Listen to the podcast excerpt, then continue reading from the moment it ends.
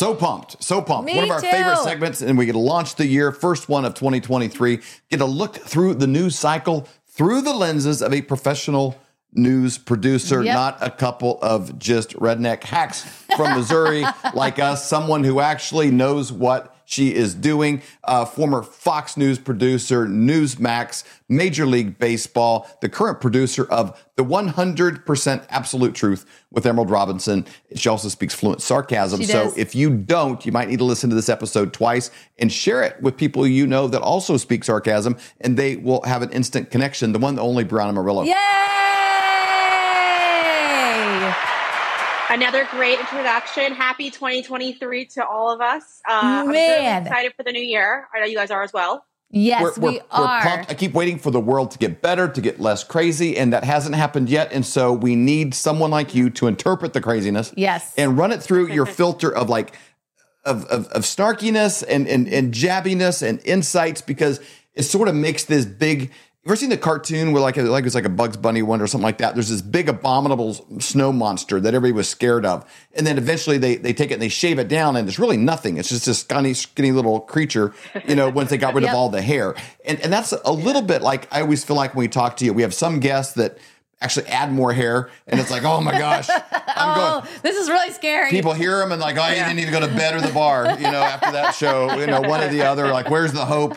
You know, but you do a great job of this guy is a problem, but you sort of shave all the hair off, and it's like, oh, he's a little Barney Fife. He's not The Rock Dwayne Johnson. That's right. And I like that, because you bring some humor and insight to things, and we need that now more than ever. Thank you. Thank you. I try. You got to keep people interested, and you got to make them, you know, aware of what's actually going on. So thank you for that. Absolutely. Well, let's start with today, because it's a big day. It's January 6th, and you say...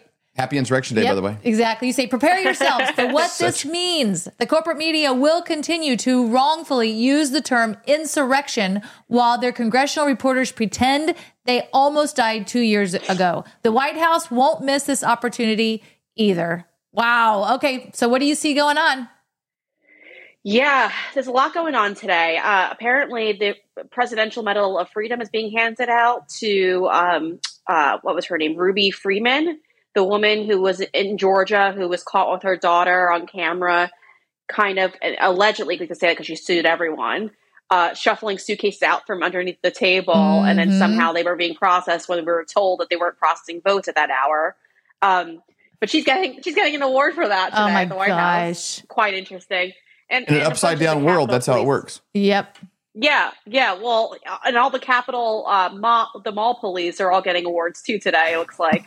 So... It's a hot mess at the White House, as we already knew. But this is when all these like correspondents from MSNBC, CNN come together, and they cry about almost being killed 2 years ago, even though, you know, Emerald Robinson was there. And I was texting Emerald. So 2 years ago, I had COVID, and I was at home working, producing for Newsmax at the time. And I was texting her, and I'm like, hey, are you okay? And she goes, yeah, I'm fine. We're just hanging down here in the basement. Everything's good though. We're secure. We're good to go. And she was with all the other reporters. Oh. So if Emerald felt any type of way that the Capitol Police weren't going to keep her safe, or that her life was in danger, she would have told me. Right. And still to this day, we chuckle at how they describe it, because she was next to the mall, and none of them were afraid. They were all hanging out. I think the outrage was sparked when they realized the Dunkin' Donuts inside the Capitol was closed. Yeah. That was the outrage. Well, the reason for this is, you know, we've met Emerald. She's phenomenal. Yeah. And she's not, what do you call it, a whiny victim. No. And, no. And so she doesn't know how to speak victim. And I think for a lot of those guys, that's the only language they're truly fluent in. They don't understand sarcasm. They don't understand humor. They don't understand strength. They don't understand clarity. And all they speak is victim.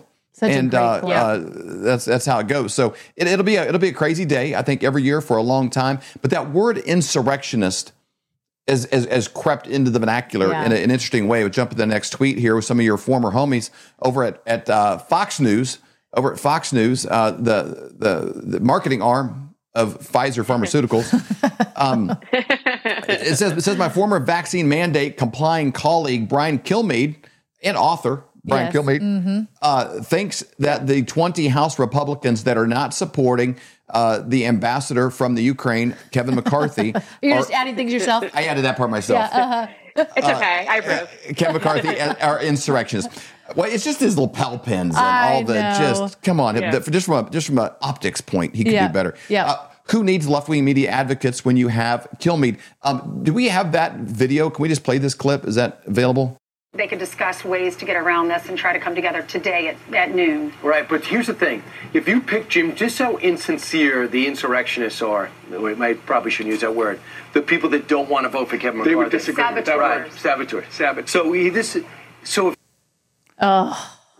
So insurrectionists, this is Insurrectionist Day, January 6th, where there was this apparently fake coup or whatever took place. It's a weird deal. But that word now, Brian Kilmeade is actually using that against Republicans, which is an old Obama thing. Obama's the first president we ever had that began insulting and calling Americans names. Yeah. But now that's become cool. And Kilmeade's joined the bandwagon if you don't agree. So what's up with the insurrectionist term with your old running mates? Yeah, nothing surprised me with these individuals. First off, they're based out of New York City, so they were either forced to comply with the New York City vaccine mandate, the one that I resigned over, or they were never held to the same standards that the rest of us were. People close to me told me that they never, who are on air, told me that they never received the emails that I received. So just keep that in mind. Wow. He's well aware, though, that Fox had a vaccine mandate, and that same group of people went on air and defended Fox and that there wasn't anything that their human resources was holding them, like forcing employees pretty much to get vaccinated, which we know it's a lie. So that in itself, he's also got matching PIDs with Kevin McCarthy, as you just called out before, David. They both like to wear the Ukrainian flag. I've called him out several times on it. It's weak, but it's no surprise. I mean, he has he's constantly under fire for his opinions on that desk at the roundtable, I guess you should say, because he is just not. He is not.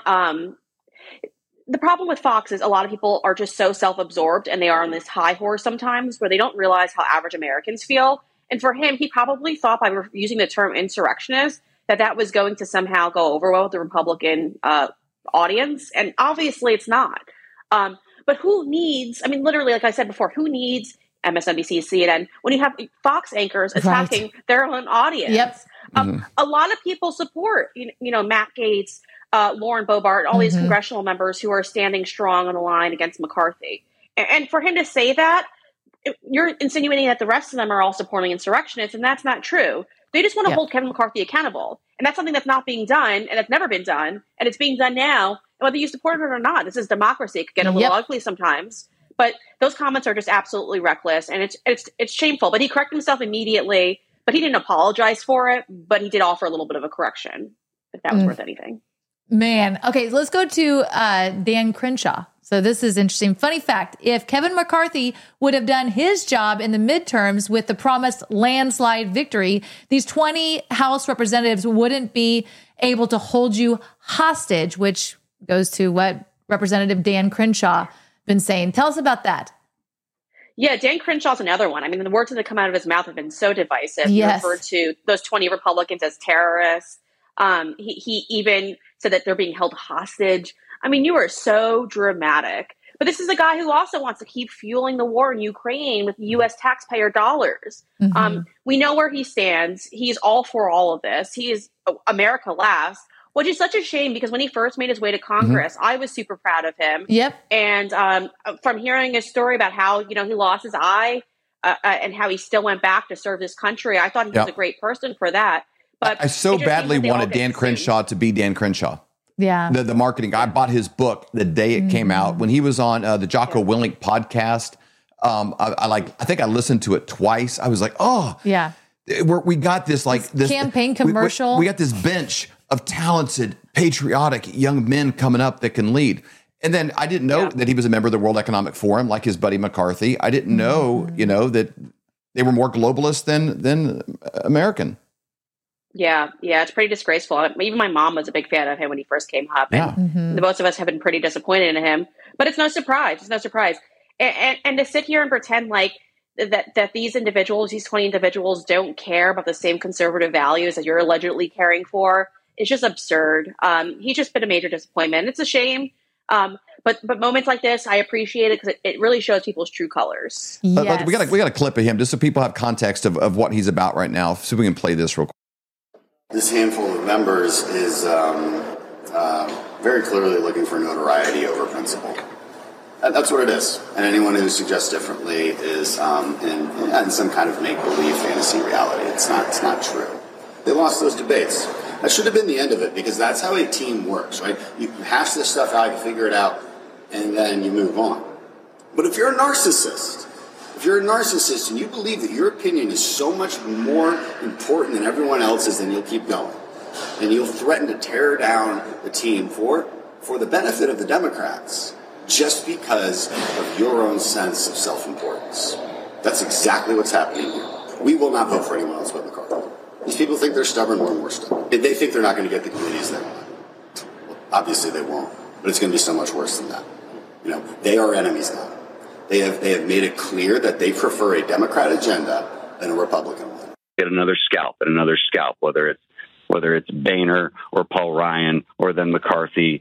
Scalise would just be next, and we all know it. We just can't allow that to happen. That's why those of us are saying, like, look, you pushed us into this corner, so now we're saying we won't vote for anyone but McCarthy. That's why we're saying it, because we cannot let the terrorists win. That's basically what. Wow. Terrorists. You know, enemies. Enemies. Yep. When you can't, when you're frustrated with something and you're not presenting ideas, you're presenting character assassinations and not good ideas. It's not a good look. No. And he just looks like a really angry, defeated, broken, compromised person at this point doing that. Yeah, that's why he goes on shows that don't push back. I mean, he literally went up to CNN to give an interview. He wouldn't dare go on a show that would actually push back on him. Guy Benson's another rhino too. He's not going to push back on you much either. So, you know, we see this mostly with Democrats though. Like AOC won't go on anyone who opposes her views kind of show because they're looking for a safe place, because they're not very intelligent. They don't have the facts to back them up. And obviously, as you saw, he's a very emotional person. And emotions usually mean that there's a lack of facts behind you, and so that's what we're seeing with Dan Crenshaw. Great point. It's just a bummer. Now let's jump over to a good guy, somebody who's standing up, doing the right thing. And I don't know why they just always all seem to come from Florida. But let's play this real clip from Byron Donald's real quick, and let's see what this guy's about, because I think he's clever and nothing else. He's a good way to kind of cleanse the palate of this darkness. Sure. About retribution after the fact, there was threats that folks that weren't going to vote for McCarthy would be kicked off committees. Now you've put yourself in a pretty public position opposing the person that could be the speaker. Are you worried about retribution? Man, I'm 6'2", 275. I'm not worried about that is such a great response. So you put that out. Congressman Byron Donald's delivering the perfect response. Love it. Yeah.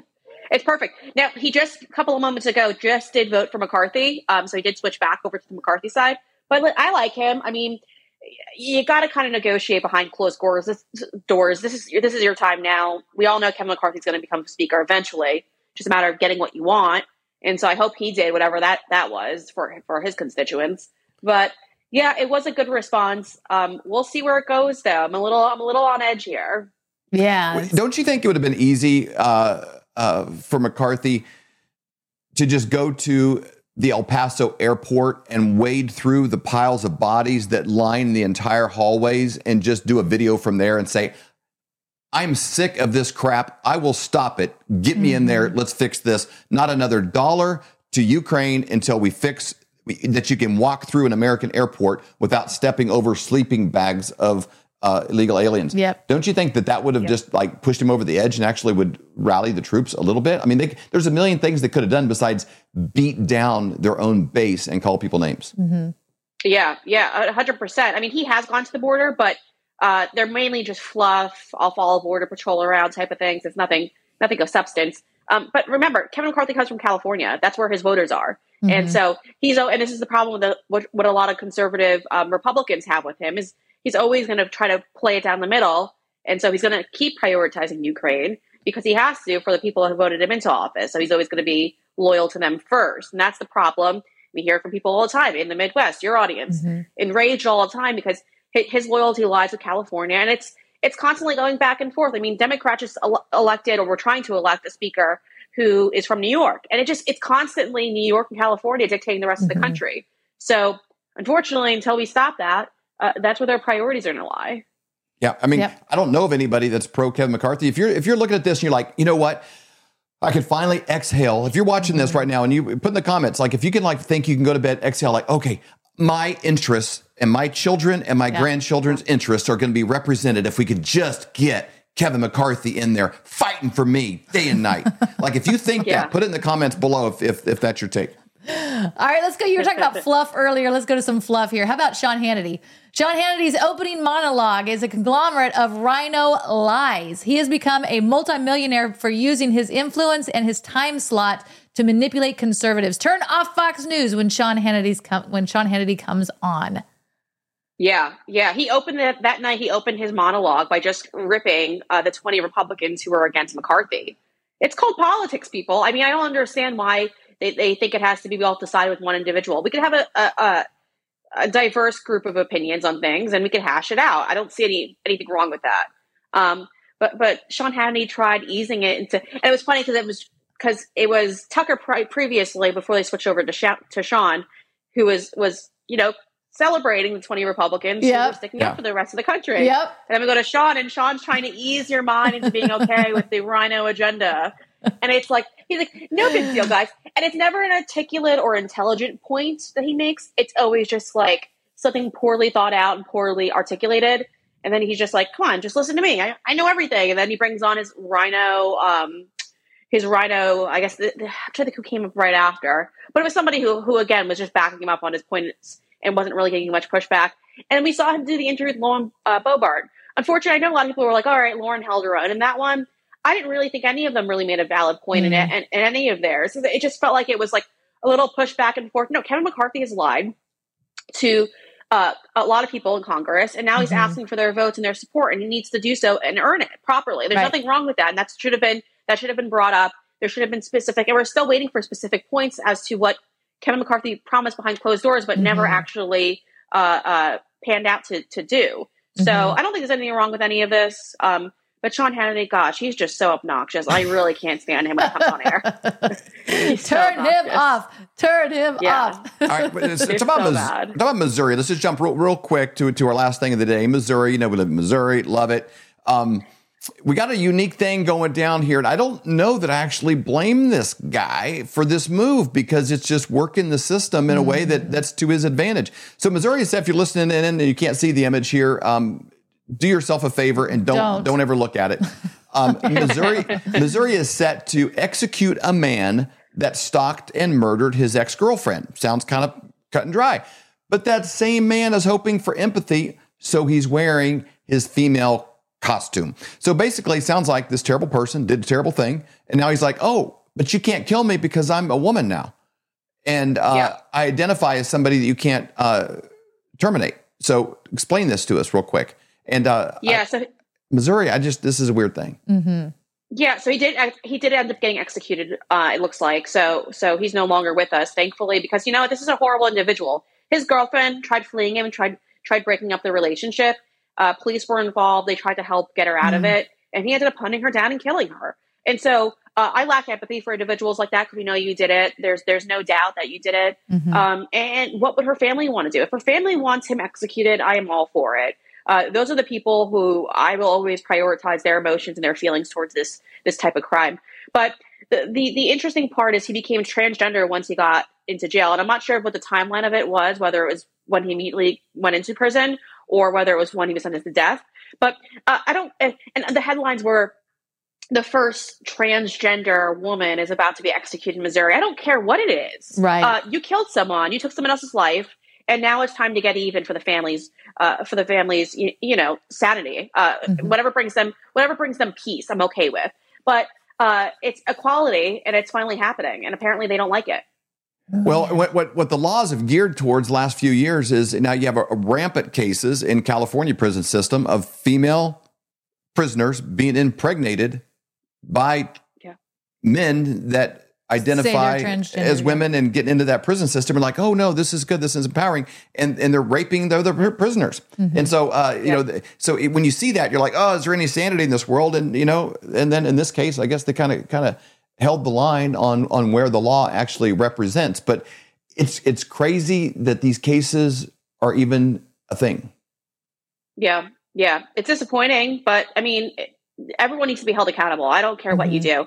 And, you know, they keep burying, like there was, gosh, I forgot what state it was in, but there was a transgender female who was brought into a female prison, and he impregnated two women. And he tried to say it was consensual. There's no such thing as consensual sex when you're locked in a prison cell and you have nowhere to go. Right. There's no such thing as consensual. These individuals should not, if whatever your genitalia is, that's where you go. I'm so fed up with all of this, them trying to make this, oh, well, he identifies. I don't care what you identify as. You are a man. You have male parts. You go to male jail. The fact that there are people that will take shots at you for the sentence that you just said of calling her a he, but he impregnated somebody. Yeah. When in human history would you say, well, you can't call him a he? Right. He impregnated a woman. Yeah, exactly. That's who impregnates women. Yeah. He is a he. Yeah. Exactly. You know, and when it comes to this case, crazy times. I'm glad we got you to break it down. For people, you go to her Twitter and follow it. You know, Twitter's kind of experiencing a resurgence. There's good opinions there. Mm-hmm. There's truth now starting to balance out the echo chamber of liberal wackiness. Libs of TikTok. There's so many places on there that actually are bringing truth to light, and there's none better than Brianna Murillo. You can also go to briannamurillo.com. It'll route you there. She is now at over 116,000 followers. If you're watching this, follow, support. We need more people behind the ones that are speaking out against this woke craziness and actually bringing light into a crazy spot. That's exactly right. Brianna, thank you so much for joining us today. We really appreciate your time. Hello, I'm Mike Lindell, and my employees and I want to thank each and every one of you for your support by bringing you the MyPillow that started it all. MyPillow's patented fill adjusts to your exact individual needs regardless of your sleep position. Because it works, we've sold over 70 million MyPillows, and now I'm bringing it to you for the lowest price ever. For example, you get my standard MyPillow, now only $19.88 with your promo code. Now's the time to get them for your friends, your family, your neighbors, everyone you know. MyPillows make the best gifts ever.